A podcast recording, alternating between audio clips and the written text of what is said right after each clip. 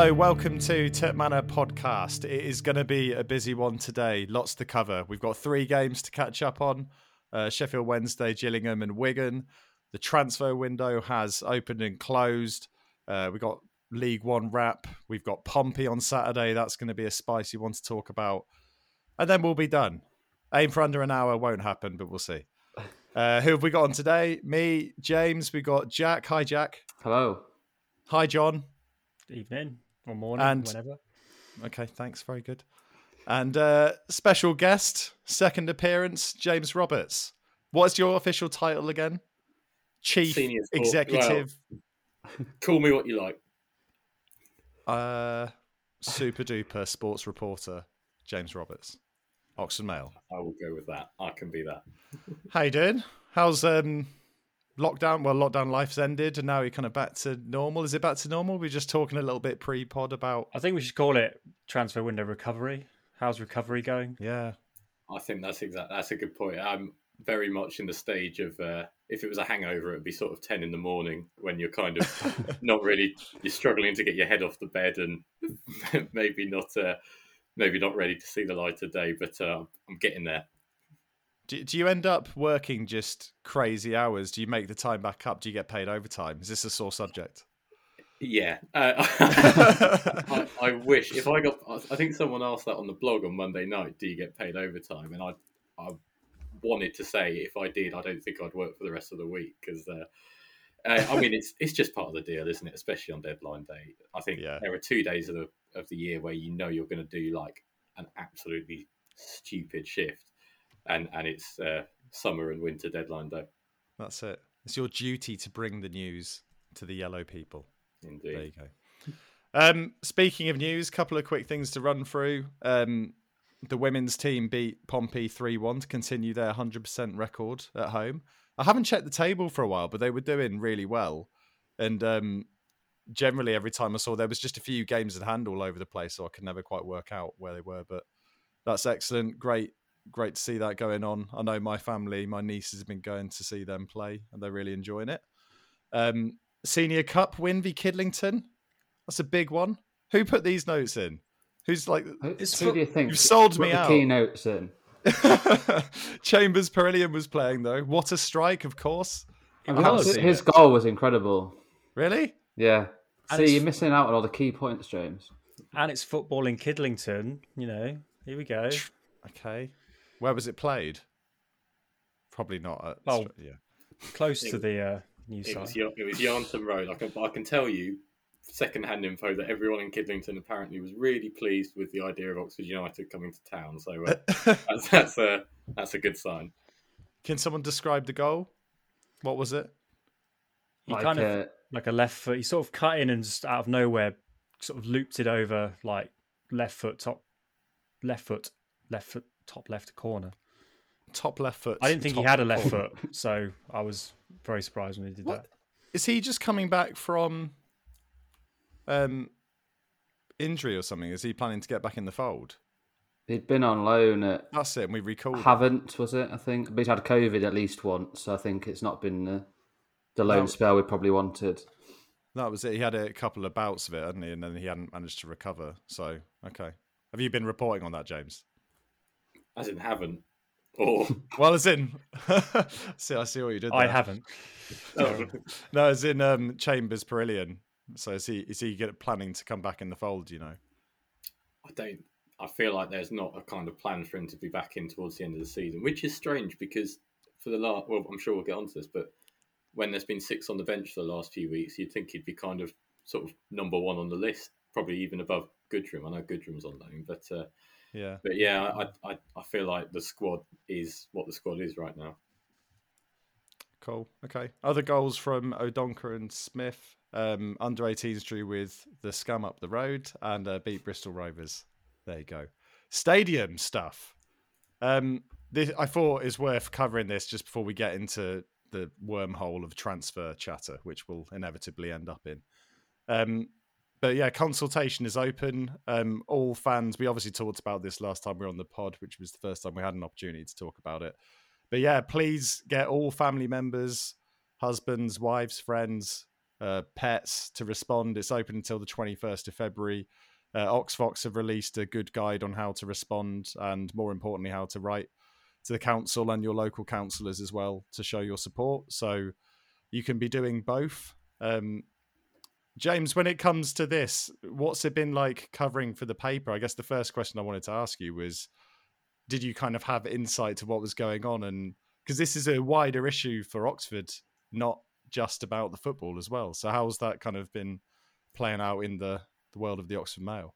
Yeah, um, I mean, when that letter got leaked on the, I think it was the Sunday night, um, I was actually at an Oxford City Stars ice hockey game, you know, supporting Oxfordshire sport. And uh, I have to be honest, the feeling in my stomach when I saw that letter uh, come out was just because, as you can imagine, you know, we'd been given some insight into what was happening and when. Um, and yeah, uh, but since then, really, it's been mad.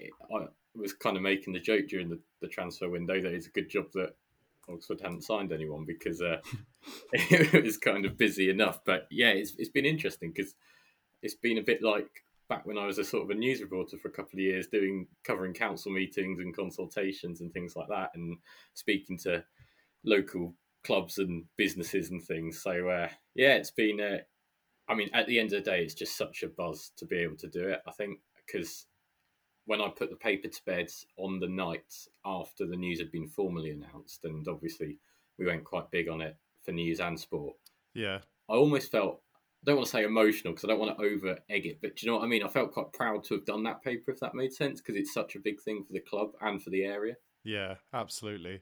Did it? Did, was it a case of so that letter obviously got leaked and it was everywhere, but we'd seen prior, kind of when it came to the takeover news, some kind of coordinated press releases for some of that stuff. So it felt like the stadium, like an announcement on the stadium, would have been one of those like next things. So the club line it up, they talk to the council, but is it just really difficult to line all of the things up so you can stop them distributing a letter to wasn't it a letter that was going to the clubs that are playing at Stratfield Brake that actually kind of yeah it, it, it wasn't it wasn't someone it, it wasn't like someone at United dropped the ball you know it was kind of the council had to give fair warning to these clubs that there was going to be massive news about the place that they play, you know, and uh, obviously, if it's gone to however many clubs and however many people, it's gonna. It's like transfers, really. You know, how many transfers yeah, have been a, yeah. a real surprise when they when they happen.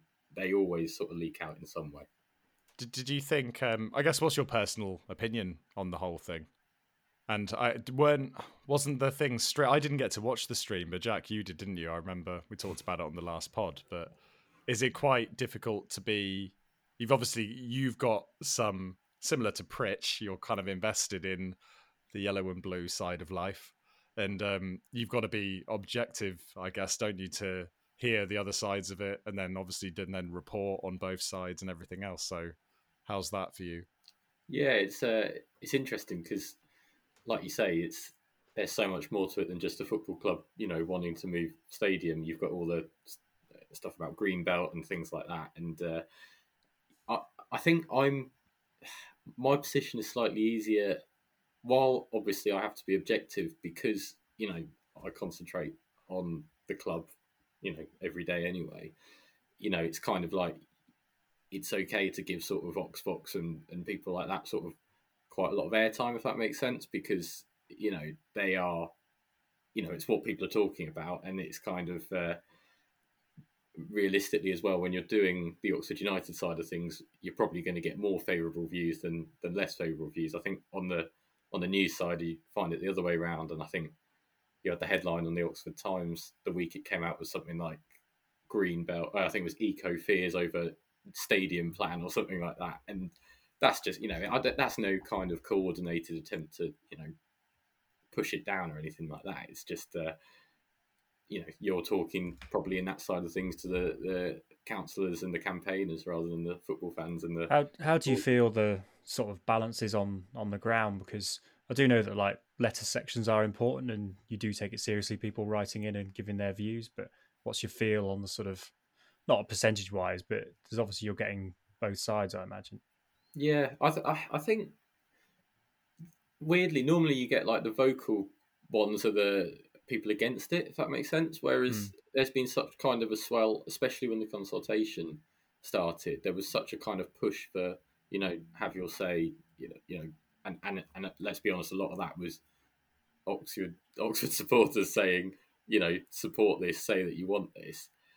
There, it feels like obviously we had that John Hill man. Um, in the, uh, That was was, a what was man, in my yeah. mind when Yeah. I was, yeah. he was he's probably been I can't think of another sort of individual that I've noticed for anyone than being just a sort of a commenter on an article or something like that. If that makes sense. encouraging. Yeah, Yeah. He- he's a Swindon fan. John Hill. Probably Lee Power or someone like that. I saw there was like banners being put on the roundabout that was like Humphrey and Margaret from Gosford support OUFC. I was like, that's what you need to be doing on top of the consultation. But I mean that that is a very good sign. Like you know, we joke about it, but the fact that it's already got banners like that, and we you know we're not even at the stage of you know we're like two stages away from planning permission. The fact that people are already talking about that has got to be a good sign for the Yeah. Power of the image. You know, get your banners, get your Certainly, banners yeah. done. It's also interesting that there seems to be someone that's running a Twitter account that's camping at Stratfield Brake, Oh, yeah. post, posting a picture every 10 minutes of. Well, what the only thing that doesn't quite sit well with me is some of the pictures are of kind of wildlife and images of, you know, whatever. And I'm just like, there's a long way to go. I think we said before he's going to be very, you know, kept very busy over the next few years if that's if that's going to that account's going to keep running. Oh well, um, it's still obviously very exciting, but um, yeah, just a reminder, everyone definitely go and have a look at um, the OxVox Twitter page, and I'm sure you'll find all the links that you need to kind of get get involved um, and support the cause. Um, right, transfer window stuff. So we know about your tiredness, James, um, but you're looking all right. You're looking on form. Um, if we let's start with the people that have left the club, um, with Mister Thorniley, who similar to Dave, Pritchard just can't let go, and he was um, he was there last night in the the away end. I found that interesting though. KR's comments. I think John, we were listening to the radio on the way back, weren't we, from Wigan? And Karl was talking about um, the bitterness of the transfer window. I think I dug it out from something you posted, James, on the Oxford Mail Twitter. But he said the bitterness of the transfer window is clearly evident. It's frustrating because he's probably my player of the year up to this point. I'd like to remind everyone I called Jordan Thorniley as player of the year at the beginning of the season um, in preseason predictions based on absolutely nothing. But KR agrees, um, so that's good for me. What do you think about the There's no points go for half a season. Yeah, I know, but you know, I'm kind of taking it. Who did um Jack had Seddon? That's the I only had one, other Seddon, one I remember. He's doing all right. I've got some good stats on Seddon. I'll talk about later. What What do you reckon, James, about the Thorniley situation? Like, do you? It must be interesting because you probably know more than you can divulge. But the way, obviously, we were all looking at it is it looked like a bit of a, I don't know, a move, um, like a spoilt move from Blackpool to pull him back in. But he was straight in the team playing Fulham, wasn't he? And Mitrovic and co, who just score seven goals every week apparently. And then, yeah, it's an interesting one. Yeah, I think although it was quite a nice narrative to have sort of oh Blackpool didn't get their way and therefore you know recording, I I think there was a genuine need. Obviously, I know that United really wanted to keep him because I don't think I think I don't think that's just words from Karl. I think he you know he does genuinely really really rate him. Yeah, Um, but yeah, it was for me. I- It's almost felt like for me the Thorniley situation has been. He's almost more valued now he's gone. Does that make sense? It felt like he. I I thought personally he's been very steady the whole first half of the season, but it felt like maybe the last two or three weeks he'd kind of been not gone off the boil, but you know he'd been a little bit bullied in a couple of games and, and things like that. And yeah, and while I would absolutely love it if he'd stayed, I feel like it's him going makes kind of you know it's like when a player's injured, you know Alex Gorrin at the moment is like oh the player everyone needs because uh, because he's injured and obviously kind of do in that position, but but uh, but yeah I, I mean yeah it's a, it's an interesting one because I don't think it was as simple as Blackpool throwing their toys out the pram, but you know it's uh, it's a frustrating one, and it must be frustrating for him to have been the sort of you know toy Yeah. in that. How have you found KR this transfer window compared to to others? Because he's been far more reserved, far more cryptic, and at times undecipherable. Whereas in the past, it's kind of we want him, we want that, and you obviously get probably that couple of seconds to sort of get in his ear and say, "Could you give me a hand? Could you give me a hand here?" What's he been like this window? Because you know, I suppose we'll get onto it. It was kind of oh, we've got three or four coming in, and then you know things break throughout the throughout the window. But it'd be interesting to get your what what you what he's been like this this time as opposed to last. Yeah, it's it's been. I, I did prefer him when he used to say, "I want four wingers, two centre backs," because at that point you kind of kind of knew where you were going. But um, no, he's it's it's been strange because he's been you know whenever you you ask him about a player, and you know I'd think as a reporter you're completely within your rights if especially if it's someone like Jermaine Defoe, you know, to ask is there anything in that. He he's just every single time gone no comment, no no comment, and um, that that's that's fine to an extent. It was the the kind of the Sheffield Wednesday post Sheffield Wednesday interview things like that where he was just he he was clearly and he knows this and he's admitted it. He was doing it for someone else. He wasn't doing it for the fans. He wasn't doing it for for us. He was maybe talking to Marcus Browne. I don't know. Maybe talking to Jermaine Defoe or you know there was. Uh, there What was did he say? Like th- he obviously then said afterwards that was intentionally got exactly what he wanted out of it. But to everyone else, it was just like a lot of words, and I did. I literally had no idea. I didn't know if he was talking about people at the club, people coming into the club, anything. It was when he went, "Should I be chasing people? Shove it where the sun doesn't shine." And it was like, well, you kind of need to chase people because that's your job. But he was obviously making a point about players that were not quite committing, I guess. But I I read it as Sykes. I just was reading it as in it was about Sykes and his head's been turned and he doesn't want to be here and blah blah blah. But then uh, someone else next to me just interpreted it completely differently. It was like, oh no, it's about incoming people, and I was just like, all right, I give up. That's the end. Well, that's the interesting. I, I wrote something last week that it- it's been so kind of down to interpretation that it has literally left a lot of you know it's left a lot of us guessing, in, including kind of me to be honest. A lot of the time, yeah. you know, he kind of sometimes you kind of you have a steer or you know he says something and you kind of think okay I know what he's talking about, but yeah, that interview for example, I literally he could have talk, been talking about any player or agent or manager. I, I did not have a clue. Do you do you expect we'll see um, Thorniley back in a yellow shirt at some point? Uh, genu- genuinely, I, I don't know anything. All I'd say is I know how much Karl likes him, and he did say earlier in the season uh, he didn't deny that he'd like him on a permanent. So uh, I guess it just depends if Blackpool take up the option because uh, if he's That's out it. He's out of contract- yeah. And uh, it was quite publicised that he was used as a make weight in a potential Brannagan deal, but it looked like that was kind of put to bed where we didn't think the valuation of Thorniley was quite right. And then it was then reported somewhere that Brannagan, like a seven figure sum, eventually came in for Brannagan.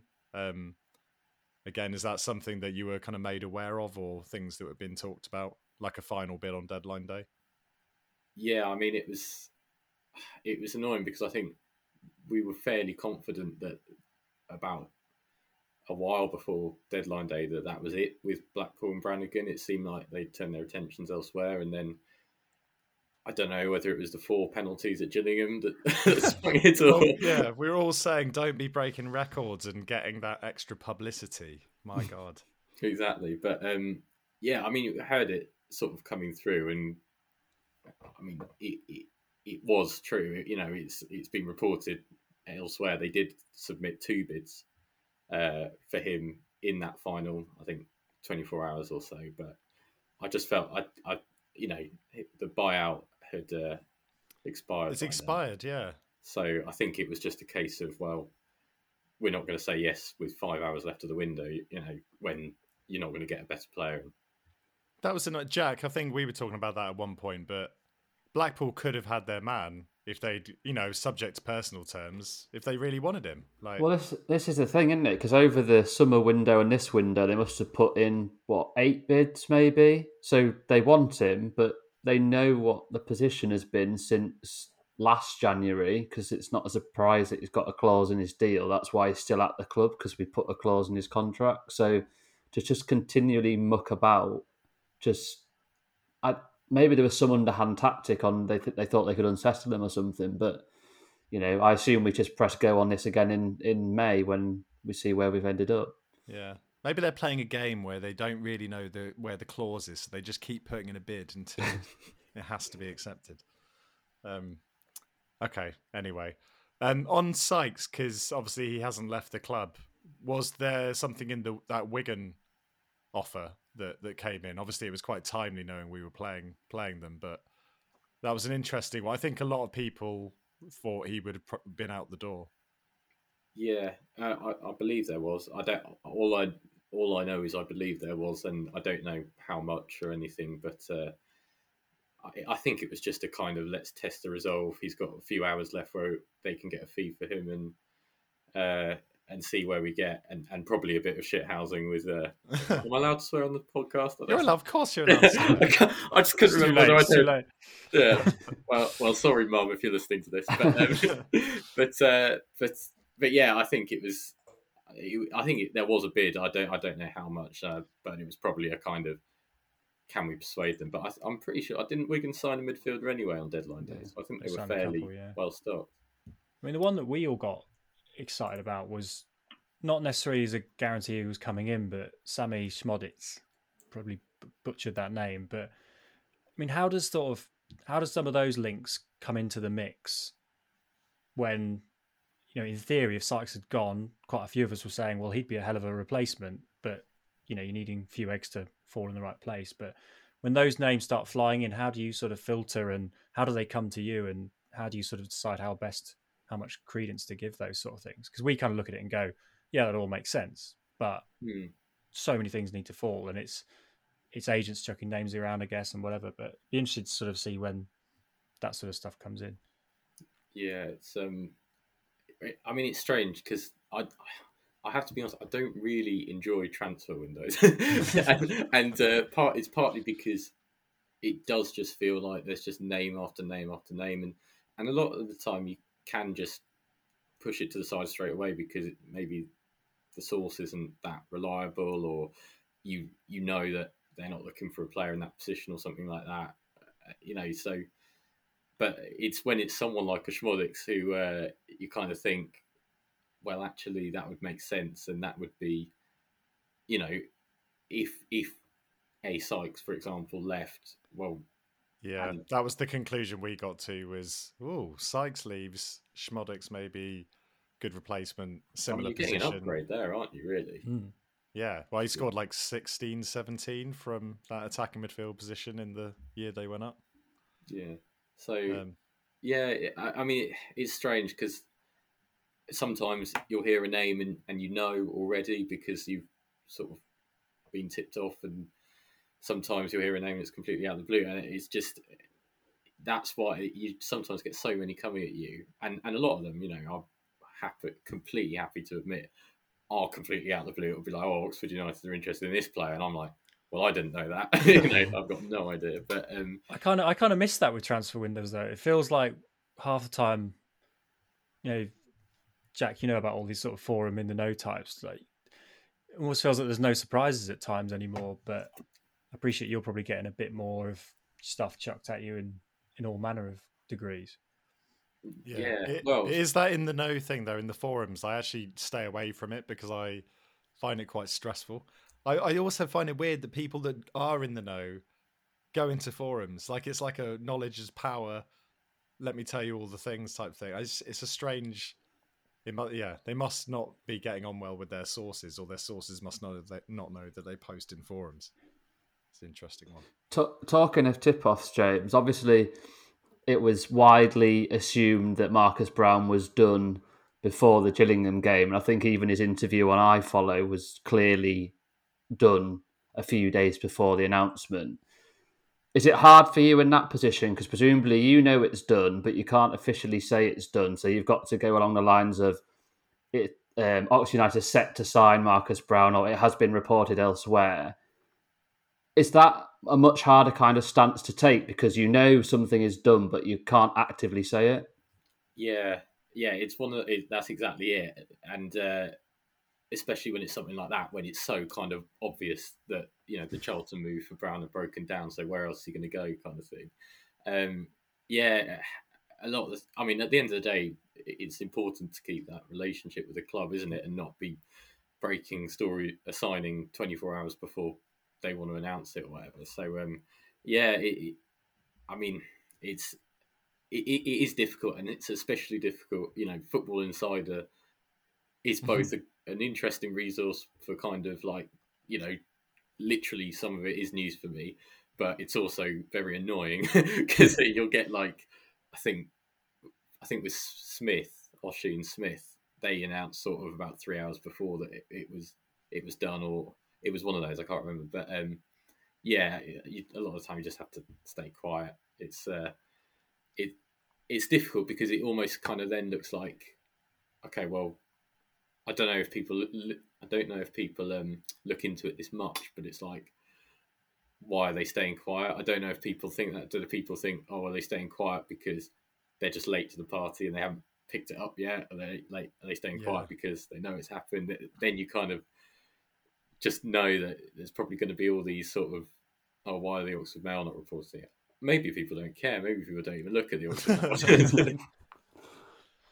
Did um, the did the club give a rationale for why they wanted to keep it for a few days, or were you just told, you know, it's going to be X o'clock on Monday and that's it?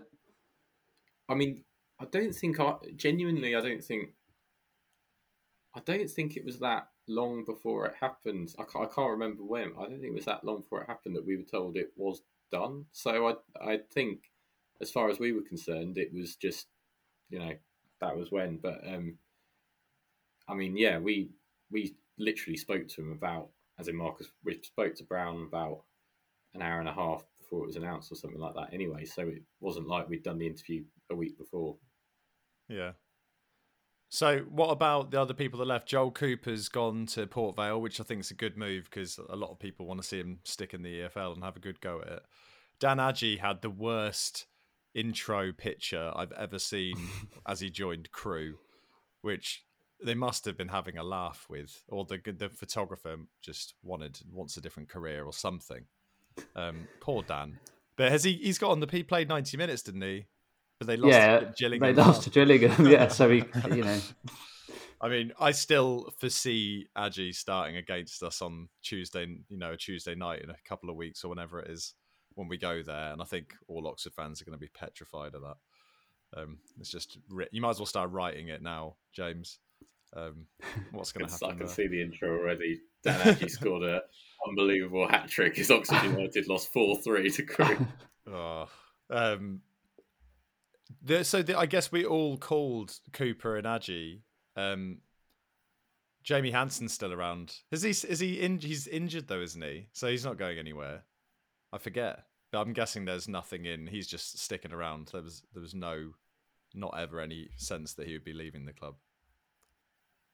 I don't know, James. If yeah, you I mean, anything? It, yeah, he's it's a hamstring injury. I think he picked oh, it he's up. crocked. Was crocked. in the Cheltenham game? I think all of his injuries blend into one for me, so I just don't know when or where or what state he's in. So um, his contract's up in the summer, so I, I, doubt. I think that might be the end of Hanson at the club. Um, so we touched on Marcus Browne. I guess John, you were you were on wasn't at the game, weren't you? Um, discussing this just before it happened when everyone kind of knew it was happening but hadn't been announced. Um, you were kind of indifferent at one point. Have you kind of you more sold. I think the points you were making was actually from a finishing perspective, maybe he's a better option than White and Holland when it comes down to that. Yeah, I think as well when it became clear it was a permanent as well, you could get more on on board with it. A sort of another loan, it, it would have felt a bit lazy is the wrong word, but you know what I mean. Um, but I, I kind of got on board with this point that actually Holland and White they've missed quite a few chances, and actually I think if Browne had been in that position, they would have been in the back of the net. You, you think back to some of the goals he scored, they were actually sort of finishes you'd expect to happen as they happened. So I think there's something in him as that presence. I mean, jumping way ahead to him, I think if he'd been on the pitch against Wigan he would have made something happen in that situation last night. Um, to when we really Yeah. needed someone to sort of grasp it a bit. So I, I don't get the sort of alternative striker change the way we play side with Marcus Browne. Um, but I can see that he's got a bit more presence than Holland and to a degree White, but less so White if White was properly firing. So I know I'm, I'm happy enough with it. Um, Cool. definitely. What What do you reckon, Jack? In terms of you happy with the front line behind Matty now? In terms of the options we've got. I mean, my preference, I think we said in the last pod, was that we get a a, a proper centre forward style player in. Um, but I think really Browne seems to be more of a longer term signing. Obviously, he's coming back from an ACL injury, which not many players kind of come back jumping around straight away. So it's going to be a few weeks before he has an impact. So then you're kind of into the last what ten games of the season. Um, so it feels like his real impact is going to be next year when he's had pre-season again and you know played 10, 15 games this year. Um, but that's why the permanent thing's good because if we'd have signed him on a loan and had to hang about for a couple of months while he was getting sorted out, it would just be a waste of time. So yeah, I think he'll be able to play his his bit in the final few games. I think a Marcus Browne coming on with 15 minutes to go at Charlton. Oh well, there you go. There's another story you can start writing, James. um, you know, him coming off the bench will be a terrifying thought for clubs, um, regardless of how fit he is. So you know, I think it's probably a good one. No, no indication, James, on why it broke down. I think Jerome was saying maybe it will come out as time goes on, but um, I couldn't work out if he was suggesting he knew. But I- um, I, mean, I, I don't know. I think I was just going off reports in the in the sort of South London press and places like that because there was Karl said an interesting thing about um, what what was his quote? It was uh, I don't know whether it broke down because of the player or the club. I've told people before that it's because we've turned a player down or something like that, which was yeah, I don't know what he was insinuating there, but it'll be interesting. yeah. Um, I have to say, it was pointed out on Twitter. I think it was Tim Walker that pointed out that you know when players leave clubs, we've had two different versions of this. We've had Marcus Browne join us, and all the Middlesbrough fans were just lovely in terms of their responses to that kind of um, post on Twitter.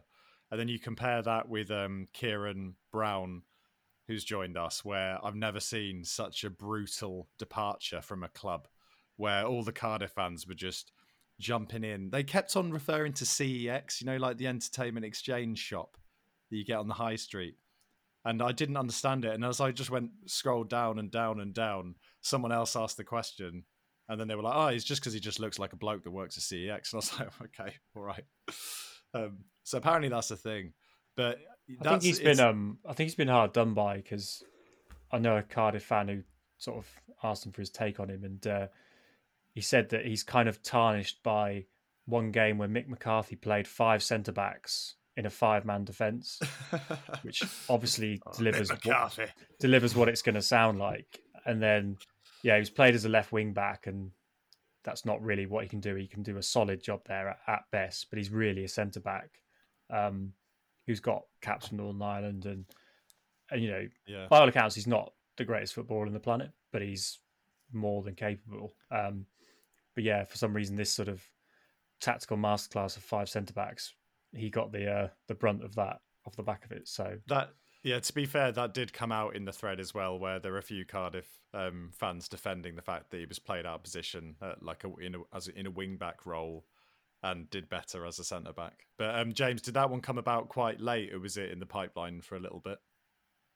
I mean, I certainly hadn't heard about it um, until deadline day. To be honest, um, I don't know whether that means no one told me because that happens quite a lot, um, or or it really was. But yeah, I mean, obviously, it was only announced at what five to eleven, wasn't it? So uh, I don't think I don't think it was only done at five to eleven, but I think yeah, I think it was quite late. I quite I. I mean, it'll, it'll obviously depend. We thought Joe Grayson was going to be quite a good one, didn't we? Last January for about Yeah, I completely forgot 45 about minutes. him. um, but yeah, I, I think it looks quite good in that he's kind of Thorniley light. I think in that he's a very similar player in where he can play, and he, apparently he's also got a diagonal on him as well, which is exactly what Thorniley did. So uh, he might not be Jordan Thorniley, but I think he's not a bad replacement. And also, if Luke McNally's going to keep his place there anyway, we might not need him to step up and be that first choice centre half for a sort of playoff promotion charge. John, do you reckon McNally's going to hold that place, left centre back? Or do you think this new chap will be be coming in, or do you think Karl will rotate until he can work out who's going to?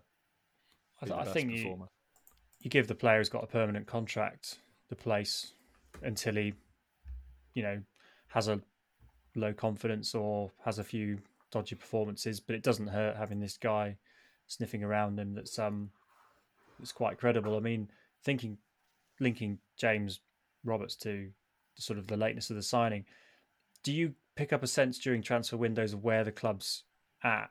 Because at the start of the day, it was kind of like, yeah, we've got three or four in the pipeline, and and the message before the weekend was, I was quite relaxed about it all. But do you get a sense from the club when they're starting? These names start to come thick and fast, and you know, there's countless we can go through in a minute. But did you got a sense that the mood was changing, or it was already always in control this this season, this window? Um, I don't know. It's quite hard to say because we're sort of rarely in the actual building. Mm. Um, so I think if we were kind of in there and seeing people running around, you know, on the phones and ordering taxis with players to get to the training ground and stuff like that, um, probably would. I mean, I was I was always confident that there were going to be a couple in.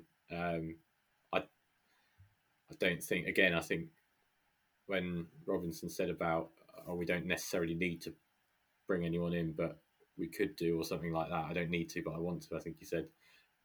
I think he always had in mind that he was going to bring people in. So I, I think it kind of went roughly. I think maybe a striker would have been, you know, let's be honest, they were linked with a few, and also there are a few yeah. that you know kind of seem to be quite plausible. Um, so I think other than that, I think it they it kind of they, they got roughly the players they wanted and roughly the positions they wanted. I don't know whether they were top of the list. I imagine obviously Marcus Browne probably was. He he was a long list one, but um, yeah, I, I, don't think it was kind of uh, oh god, it's you know nine a.m. on deadline day and we need to find three players to fill the three that have left.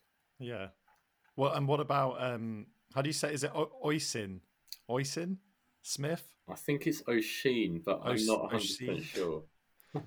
Any advances on that, guys? No? I think uh, my Irish partner has told me it's O'Sheen. O'Sheen, okay. It's like, it's like the female name Roisin, but without the R. That's what I was told. I'm not going to remember that. It's like when I kept saying McEwen for McGuane for about a year. Um, undisclosed fee from uh, Dungannon Swifts. Over a 100 grand, apparently. Is that a forum thing that someone's picked up on? It was in one of the Northern Irish papers, so. Okay. Apparently, their manager was quoted as saying he won't go for any less than that. So, I mean, um, that. I mean, to be fair, with the kind of money that gets and has been thrown about in League One this window, that's a drop in the ocean, isn't it? So I don't mind that if he's seen as a prospect. This another one, James, where it kind of came out of nowhere, and then you're scrambling to do a bit of research on the on the guy.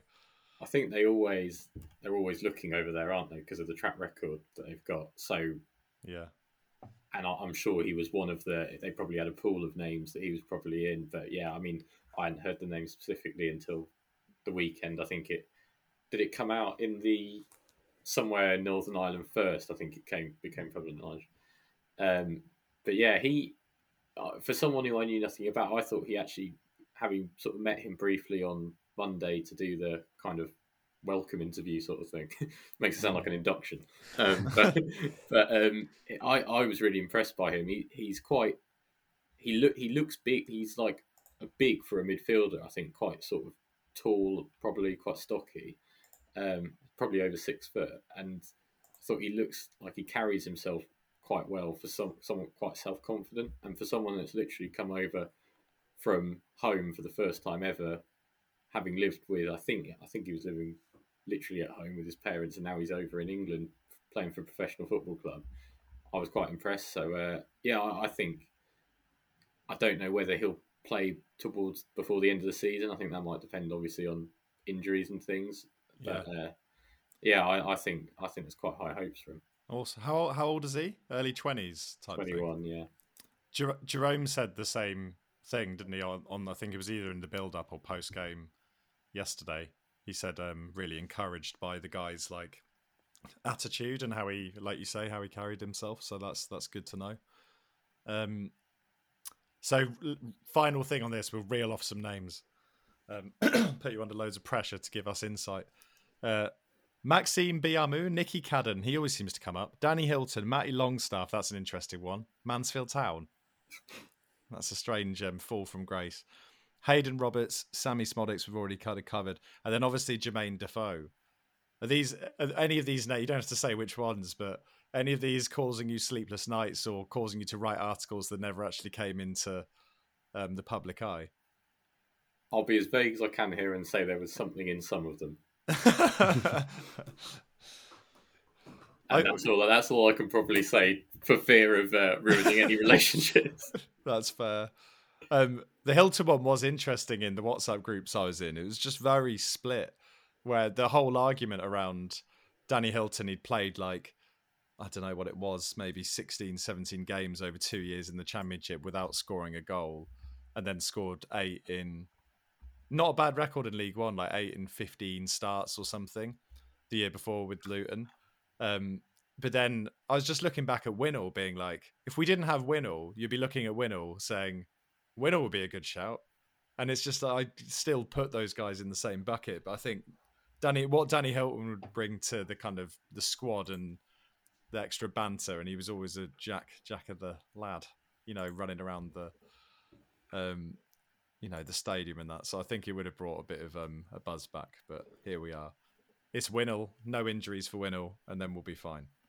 I, I think just on that, I'm sure we'll talk about Winnall when we talk about Sheffield Wednesday. But I, I touch wood, he does stay injury free, and obviously that is a big if. But last season he scored six goals from February onwards. So if he does the same this season, that's not a bad return. If he just keeps doing what he did, what was it? The was it Burton at home? Yeah, just creamed it from like 35 yards. That'd be fine. Um, yeah, I'm a fan.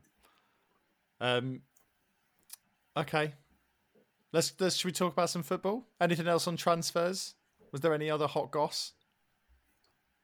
No. Okay. So Wednesday, it's weird to go back to Sheffield Wednesday, but this is just what we do now on the pod because we leave it two weeks before we talk. Um, it was interesting because obviously Bodin came into a 10, flanked by Holland and Sykes Taylor down the middle. First half, Wednesday just steamrolled us. I think everyone was said we were in the car going to Wigan and catching up with um, JB, who was giving us a lift, who was at the game, was just saying, um, just felt like, and I was in the same place where I was like, if we go in 1 0 down, I'm delighted at, at this stage. And obviously, Matty Taylor, um, Bannan scored that kind of really decent goal after six, seven minutes. Their fans, they obviously travelled well, were making a lot of noise, good atmosphere as well in the ground, just over 10,000. Um, 1 0. They were carving us open down the right endlessly, it felt.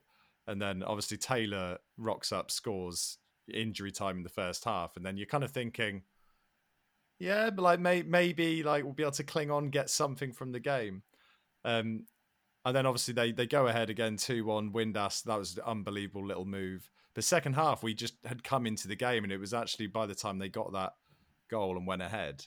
I don't know, James, where where what it was like from your perspective. You kind of think it's two one. It's probably going to be game over at that that stage. I thought so. I mean, uh, Sheffield Wednesday, one of those. Uh, I mean, the size of the club means you always think they're going to be good, especially in League One. But the the players and and they their whole team are just a team that should be good in League One, and they were in the first half. I thought they were excellent, and uh, you know when you bring in Josh Windass off the bench and he comes on, you know Gregory yeah. and Lee Gregory, who's probably a Championship striker as well, and their their their movement is that good.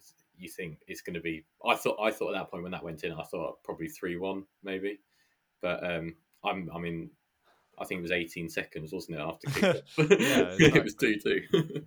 yeah, and as soon as that goes in, John, you've got that, that belief kind of back. And then actually, I felt we kind of took the game to them, and you, it was one of those where you just sat. I, I feel ill when games are like posed in this way, where it's kind of You read it was a bit like last night at Wigan. To be honest, I just felt sick the whole time. I was like, why do we do this? Um, but obviously, it was just hilarious. We scored from a corner, and it was a great. It wasn't a floaty. We generally go for the floaty back post, and just it just dwindles out. But it was drilled in. It was Bodin, wasn't it? It was like beautiful cross and like power header. Great celebration. Lots of different goal cam views. Sam Winnall loving life. It was great, wasn't it? I mean, definitely for just for Winnall to do it as well, because what does that give confidence wise for the rest of the season? I mean, it was nice as well for Bodin to sort of announce himself in in that game. Really, he he he kind of done it a few times fleetingly, but he's got that sort of composure where he sort of slows the game down, but in a good way. And and there was a lot of nice touches, and well, as we see in the stays in the team. Spoiler alert: he stays in the team, um, and it's that was so that was encouraging as well. Um, but if, you know, if you contrast it to Wigan, we were we were in the game at two two, and it was just two teams that were playing fairly open and were having a go at each other, and you can't really complain about that. Um, but to get sim- symbolically, it, it, was another. It was a getting a win against one of the so-called bigger teams, whereas we have gone through a habit of, which I'm not complaining about, of getting points against them and thinking that is quite good. But actually, there's so many good teams in this league that we do need to convert some of them, and, and it was quite important from that basis to do that. It feels different. I sw- we was again having this conversation last night, but it does feel different now. Like the, even just the way we set up and play and go behind, but come back. It's like even the Wigan game that we ended up losing, we were two 0 down, weren't we? And had the character to come back and take the game to them. And Jack, I guess we are racking up points, and it, like John says, we're not really losing many of those games. We've had draws against Rotherham, um, nil nil. We kind of we're just taking it to all those teams now. We're not. We don't seem too worried about who we're playing.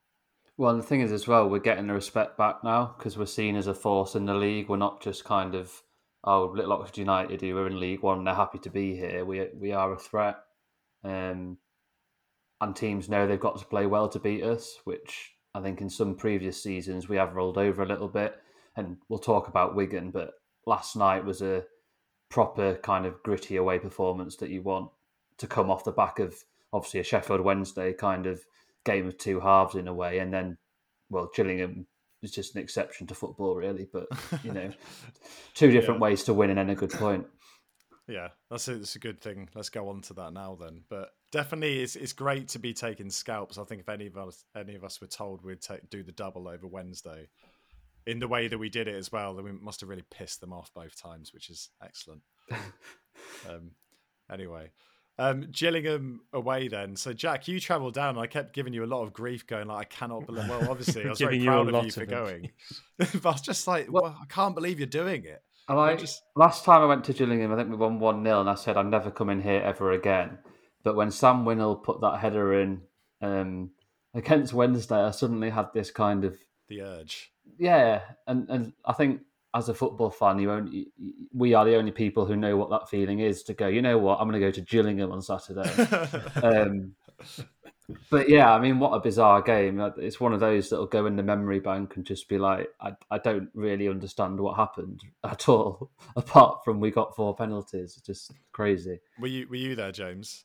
Yeah, yeah, I was there, and, and actually, funnily enough, I've been to Gillingham once as a fan, and uh, I said the same. I'm never coming back here. so the fact that I was paid to go there uh, at least made it well, and then the result made it worthwhile. yeah, the Dave Pritchard derby, no less. No, um, exactly. Um, he did tell me before it's the best view from a press box in football, and to be fair, it was very good. Although the sun is in your eyes, so that's not ideal. So this was just the first obviously it's been widely publicized now. We don't need to go into too much depth, but we won the game very early, first 18 minutes. We actually played some beautiful stuff, and there was a lot of kind of. I always describe them as triangles because when you play FIFA and you press triangle and it's just a through ball that kind of the defenders are turning around and seeing a player running in behind them. There was a lot of that going on, especially down the right hand side. Um, Bodin's goal, though, for me, pick a pick of the bunch. I don't know what you thought, James, but that was it's great to follow on from an assist, obviously against Wednesday, to then be so involved so early in this game. I think the whole thing of it, every player in that move did something that you know they can do at their best. So it was McGuane kind of winning the ball, driving forward at pace, giving it to Sykes, and and you know Sykes occasionally, or maybe previously, the end product hasn't been there, but he knew when to release the pass, and he did it at the right time. And Yeah. Bodin, I'm, I'm a big Bodin fan. I think he's class, to be honest. And uh, you know, there aren't many. I don't think it's necessarily fair to say there aren't many players in League One that could do that because that's ridiculous. But I, I think to have the presence of mind to do that when The chop, exactly the cheeky chop. when you haven't scored as well in Yeah. what two three months as well, and you haven't played a huge amount. Yeah. Um, yeah, I I thought that was that goal was excellent. But I, as we'll talk about with Wigan, I just love a, a counter attacking goal. So uh, that was very pleasing. Absolutely. And then obviously first penalty goes in, um, which was a nice. I, I just have no belief we'll score penalties ever. So this game was just brilliant for me. Um, it just seems to have been a weird thing for us over the last couple of years. But Taylor, it was great. Again, Taylor keeps his scoring run going like game by game, getting a goal every game. How many has he got for the season now? Is it 16 in all competitions or something? So he's um he's flying, and that's that's obviously only a good thing for us. And then, um, yeah, just the penalty. The thing is, and it's again, it's been said they were just they were all penalties, really. Like they're all fouls or whatever. If they're anyone else anywhere else on the pitch, and we had uh, the celebrity ref, didn't we? Bobby uh, Madley or whatever his name is. Um, He was very good. It was like he was a former Premier League referee. It was funny that we were saying, um, oh yeah, he had a bit of news following around for a bit, didn't he? But he, um, it was just interesting. It was as if there was no Premier League that weekend, was there? And it was like, how can I be relevant this weekend? and he found a way. But they were penalties. And Brannagan, I have to say, like after Brannagan had got his first, he was just he was smashing him in, just he's like sweeping it. Even if the keeper was going the right way, he wasn't he wasn't saving him. I Um, think it shows how because it literally felt like every penalty was more sort of emphatic. Yeah, because you've got the because it's no one's holding it against you if you scored three penalties and you missed the fourth. Like, But that's what it shows how much it's in the mind, doesn't it? Because at, at the end of the day, if you're a professional footballer, you should score every penalty you take, really. yeah, Um, so, uh, so yeah, and uh, I mean, he was helped by the fact that I don't want to be too harsh on him, but Dahlberg was uh, that was probably one of the one of the worst. Not that was definitely my favourite penalty, by the way, when the keeper Yeah. was like, and then the Gillingham fans were like, "Way!" and then it's like, "Oh, oh, oh, oh okay."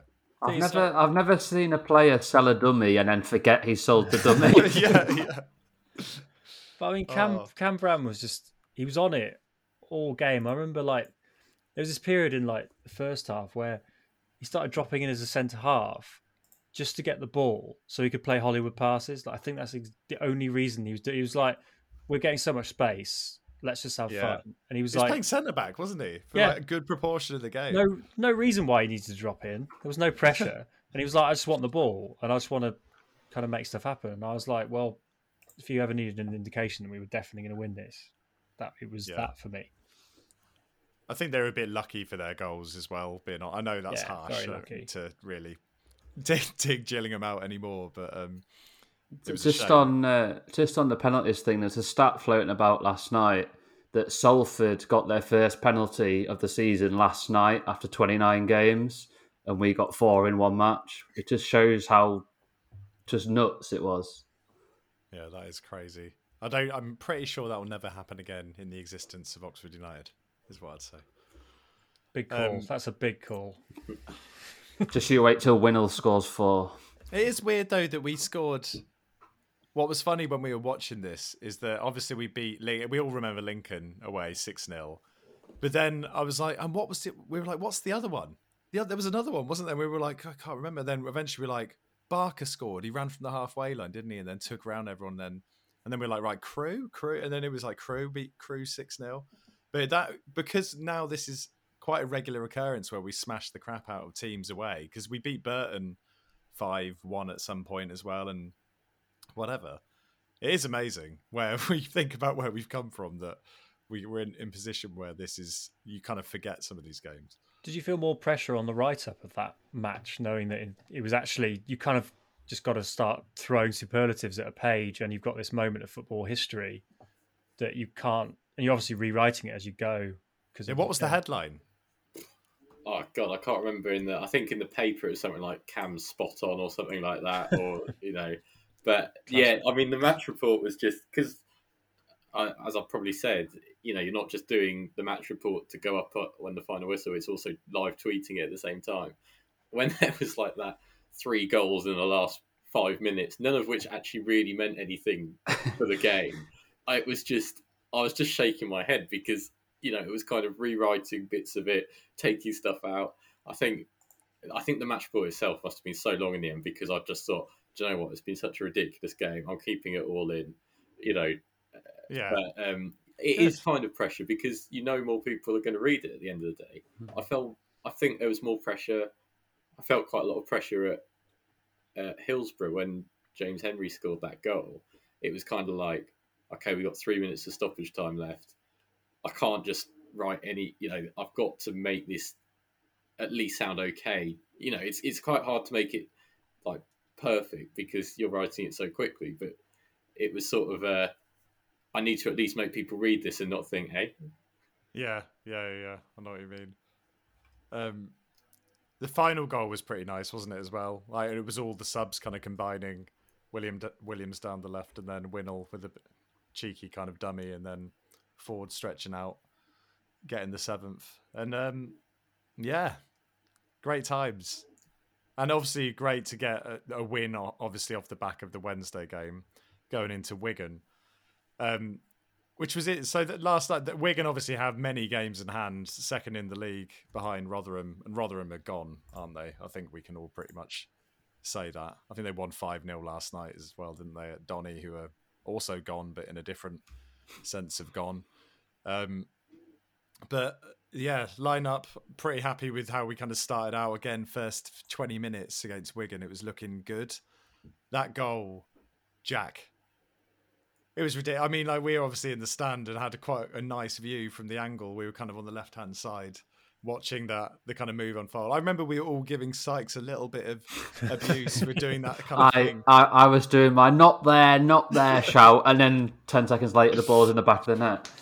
But he's Sykes. I couldn't. I still, even watching it back, can't work out if Sykes was doing that cheeky knock it round you and run the other side of you to get it, or it was just about a like really poor pass. No, it was it, try wa- and- it was a knock it round, but it was It a, was? it Okay. looked like a. a So you had to go a long way round. didn't Yeah. you? I still don't know But- quite know how he got his foot and nicked it away.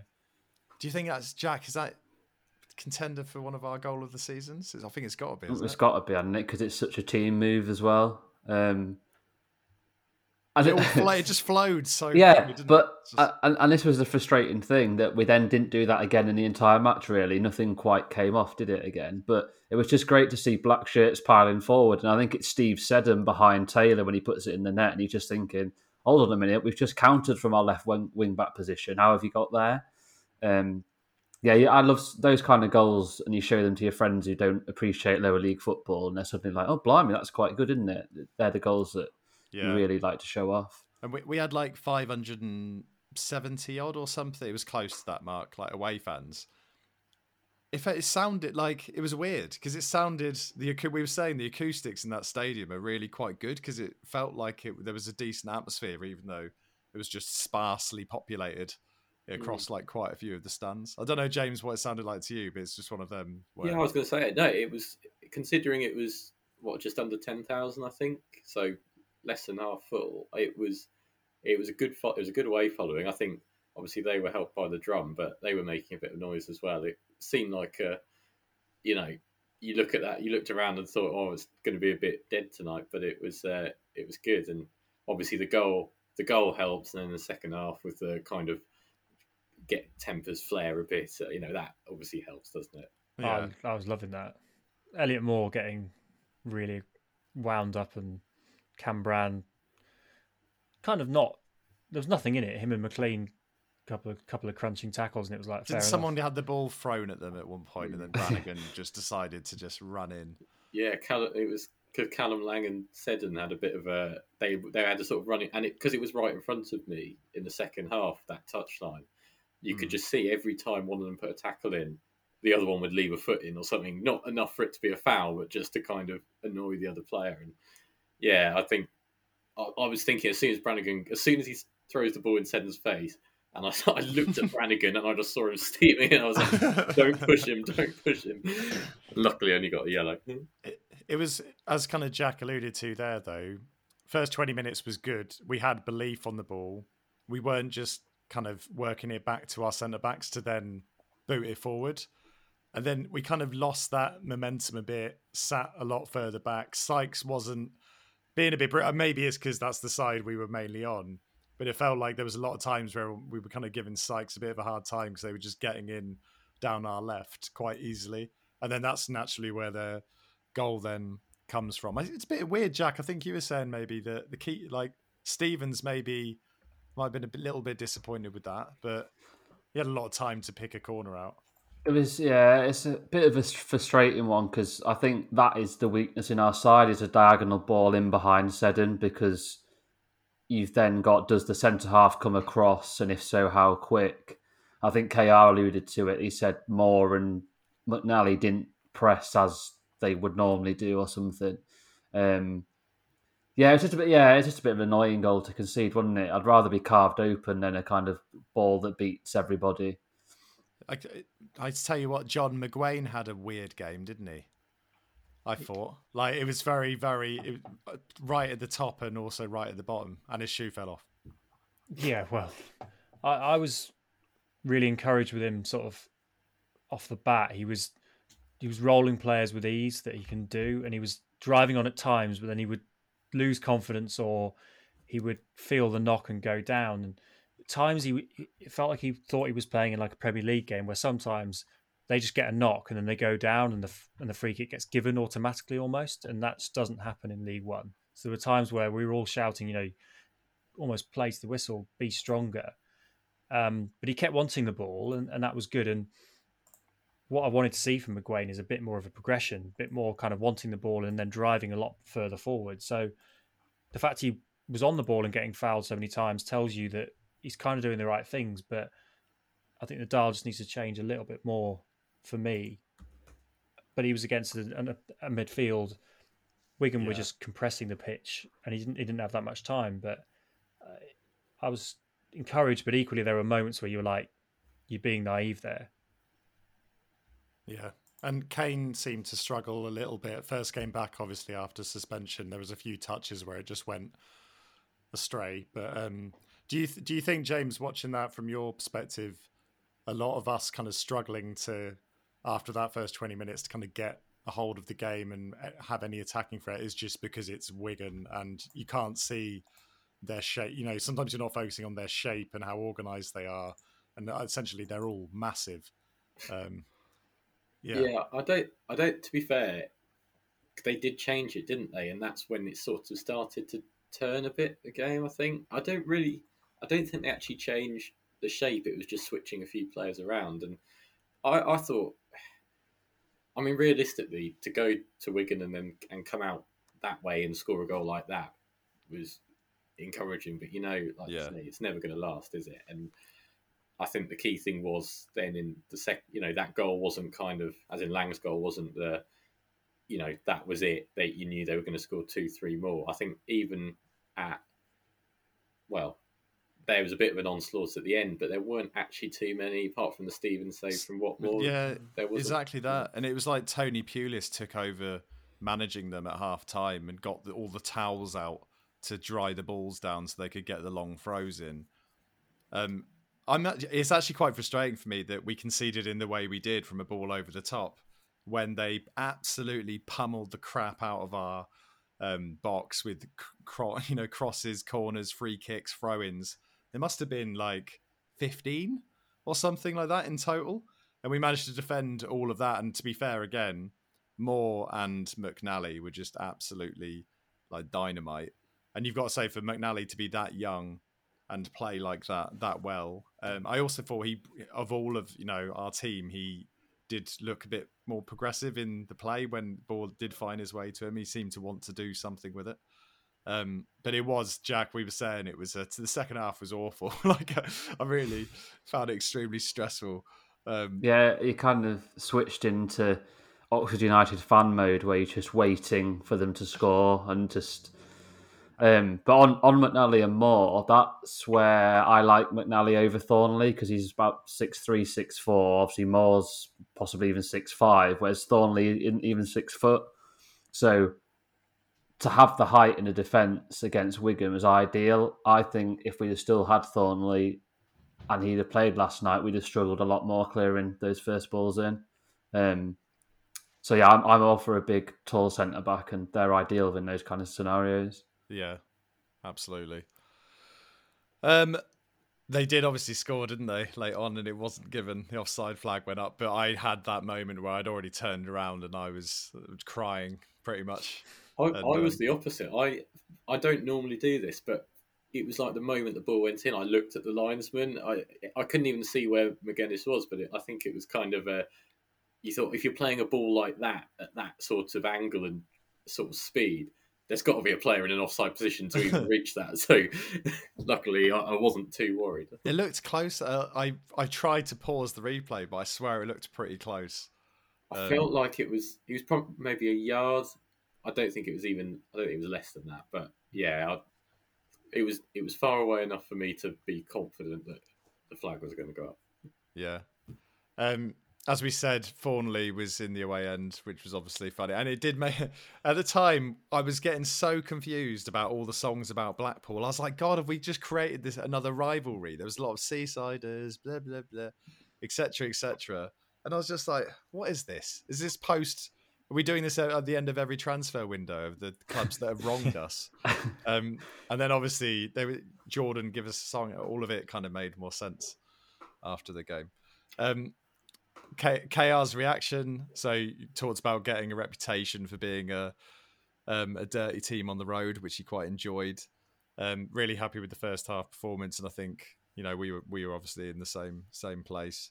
And he did just say, look, probably I think his interpretation of Wigan was they're the best team in the league, is what he was saying afterwards. And I, I think you know they're saying they're the benchmark and that type of thing. I can't let Yeah. that comment go. That's why I bolded it up in the notes. Like they're they're the best team I've seen this year.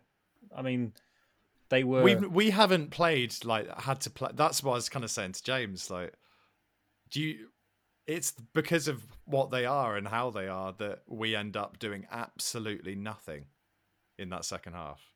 No, Uh, yeah, uh, John, I'm interested. Sorry, were John, You, yeah. were you, well, I'm, I'm just because I'm picking up on that. Were you saying they're they're not? Because for me, they are in the top two quite comfortably with Rotherham. I think they're. I think they're. This comes back to their sort of the football they play, which is slightly different answer to the question. But the kind of saying they're the best is what I'm kind of picking at really, because for me, their their football is very much about second balls, winning, winning physicality, getting the luck, and and things falling for them. Um, I'm not saying they're one of they're not one of the the kind of they're not they're they should be where they are in the league because of how they play. It's just a demoralizing. It's one of those things in football. You're like, why is this successful? Mm. And we're we're- and we're the counter of it, counter of it in that we didn't have really have much of an answer to it last night, and I think we lose that game more often than we win it if it's played ten times over. Um, but we've taken the decision to play the football we do, and we don't have as physical options in the team because it's not a perfect world where you can have players that are both physical and as talented as our, our players are. So I think for me, it's the sort of him saying they're the best team because to Mhm. me, they're really not. They're just a relentless grind the other team off the pitch, Yeah, unmem- unmemorable entity. yeah, I think. Yeah, that's a good point. For me, Rotherham and Wigan, I'd say are the most efficient teams then in, in League One. Because Yeah, I got that from Rotherham as well, even though they didn't score and didn't win at the, at the Sam.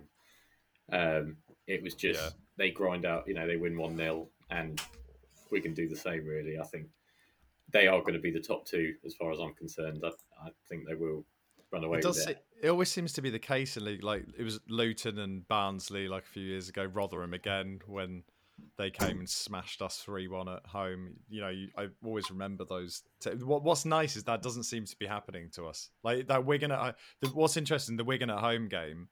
We were really unlucky to lose that, and we obviously two 0 down. Came back into it, and then it was very, very could go either way. And I felt, you know, potentially we were start we were edging the game.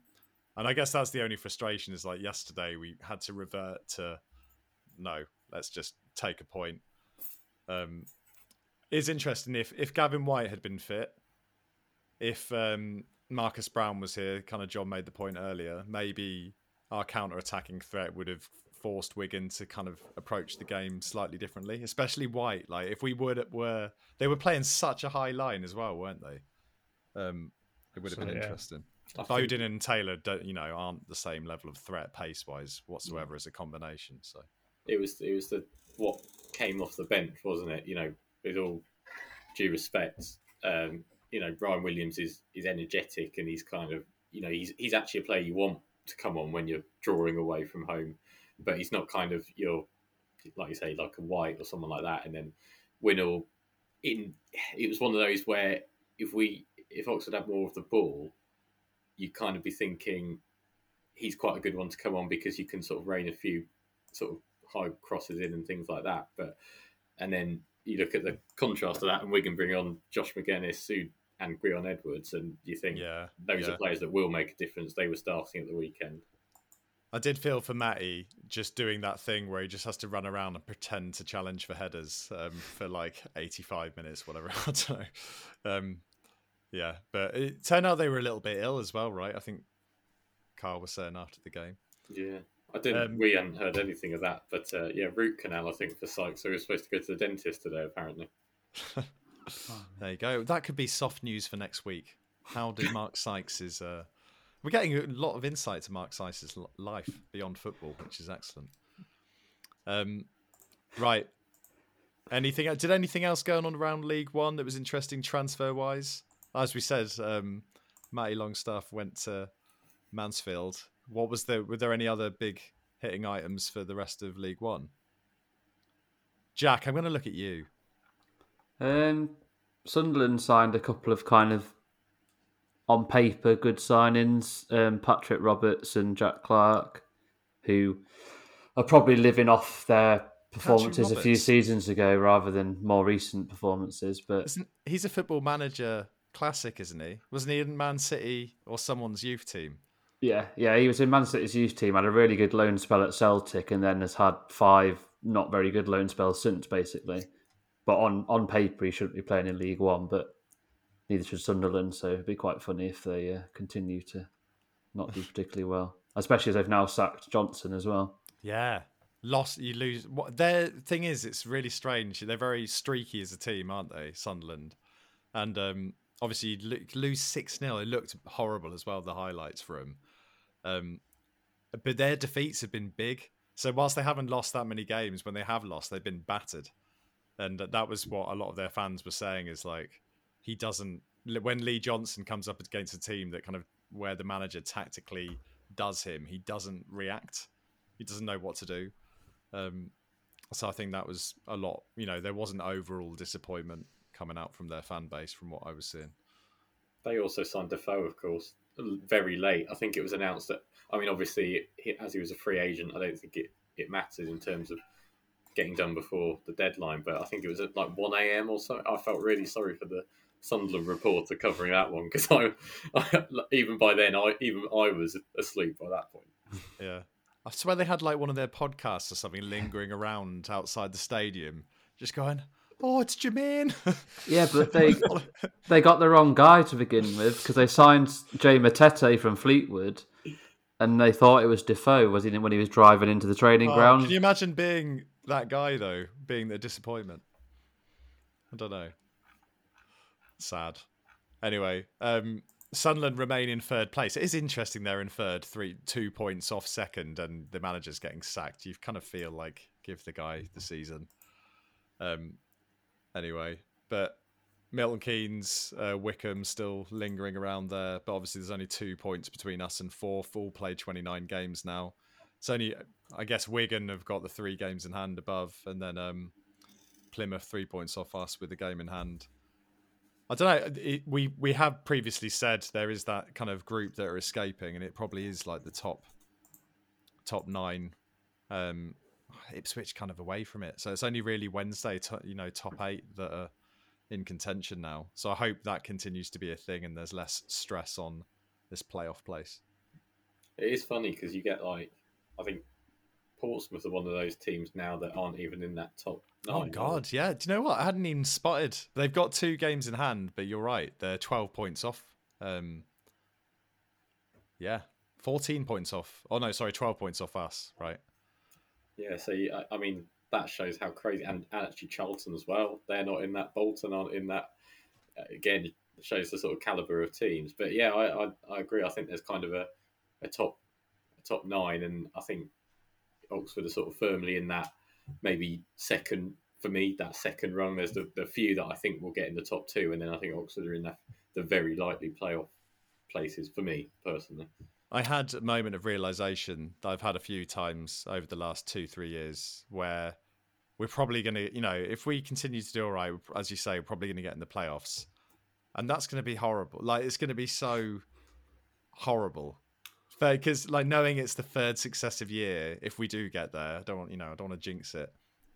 But I just started thinking about it going, look, if we finish fourth, obviously it's progress. It's great. Uh, you know, that's where we probably should be finishing based on the scale of the club at the moment and the squad we've got should be finishing top six you'd think but i just can't go through i can't i just i was just thinking about like the prospect of being at wembley or something i just The interesting thing though, this would be if, and again, if I don't want to jinx anything, but it would actually be the first one with full crowds. i know Two playoff campaigns in a row with barely anyone there. So they don't count. Yeah, exactly. it's just getting i know it's obviously getting ahead but i just um the prospect of the whole thing adds that's so much pressure for a club to be in it for a third time. There's press that comes with that. But i do think the team the squad the confidence in the team the characters the amount of comeback like points we've won from losing positions all of that stuff this season it's like it is a different atmosphere um, keep thinking back to that MK away game where Brannagan just picked everyone up and was just like, "No, like we're not losing this game." Um, I just want more of that. Anyway, there was a nice segue when you mentioned Pompey, James, um, into Pompey, and I didn't take it. It was poor deliberate, of hosting. Yeah, I know. um, who wants to talk about Pompey? Um, they're not very good recently. Hmm. They've not won for well, one win in six, I think it is. Um, and they've stopped stopped scoring as many goals as well, but they seemed happy to let John Marquis go out the door in January. Um, but they did replace him with Tyler Walker, who I think we all said is. I mean, I wouldn't have minded him coming in on loan at all. Yeah, Um, so yeah, I think they're a bit of a funny side this year because obviously the Cowleys took over at the back end of last season, um, and they haven't really got going. Like you say, they've slipped what twelve points off of playoffs now. They've got two games in hand, but I, I was trying to look at some of their stats earlier, and they they seem to flip between a three-four-one-two and a four-three-two-one, and never quite seem to quite click. I don't know, James, if you've know much from the, the Portsmouth enders in what their thoughts are, but they just seem to be not something's not working. Yeah, I, I I don't know a huge amount, but I was talking to a reporter there today actually, um, and uh, yeah, I think it, the, the kind of general consensus is that's about where they deserve to be. Sort of, it'll be kind of a bit of a nothing end to season, and you know who knows. It, it's I think budget's the issue there, isn't it? Although then again, I think I believe they spent quite a bit on getting Tyler Walker in. I think they're paying quite a bit, so um, maybe they've loosened it a bit. But uh, yeah, they seem to be a kind of club that at the moment are sort of in a bit of a treading water. Well, not treading water, that's the wrong phase, but sort of there or thereabouts, but not really threatening. I, I think it'll be frustrating for them after last season, won't it, to be in that position? Yeah, exactly. Because where did they have? Was it two or three playoff campaigns in a row? In Actually, yeah. To come to think of it, so I'm, I'm getting mixed up, aren't I? So they obviously played us in that um, the two one all games. yeah. Where did they finish last? I don't even remember where they finished last season. Well, they they were eighth, weren't they? Because it was Charlton, Oxford, and Pompey, and uh, all going for the final. No, they were seventh. Seventh. No, they, they were. Eight. Do you know what? Okay, here we go. They were, they started the day. They started the day seventh. Oxford needed to beat Burton.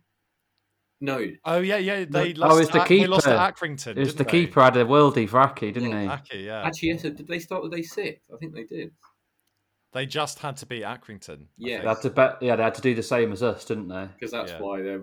yeah, at the end of the Oxford game, they were waiting for the result, and then Charlton ended up actually finishing seventh, level on points and only off it on goal difference. So, uh, so yeah, Yeah. They, they've had a few, and, and I think they were in the semi-finals the season before they lost in the semi-finals to Oxford. I think they lost to Sunderland, so they've had basically three years of near misses. Yeah, they've only scored twice in the last five games, if I'm reading that correctly. Um, which isn't, you know, Ronan Curtis is still there. I thought he, I don't know. He'll get a nice reception then. How the mighty have He's- gone nowhere. He's one of them where I actually thought he was a he was a player. It was one of them where if he's in your team, you kind of are quite happy. But three goals, four assists for him. Marcus Harness scored against us before, hasn't he? I remember. I think he's their player of the season, isn't he? Quite Yeah. considerably. Uh, a player with an assist called Marlon Beresford Baker Romeo. That's a good name. Look out for him at Pompey. Um, predictions, guys. James, what are you saying? You have to call it. It's going in the paper. right now, I'm going to say one 0 to Oxford. I don't think. Yeah, one 0 I'm not going to. I'm not going to explain my reasoning because I'm more likely to get it wrong the more I talk about it. Who's scoring?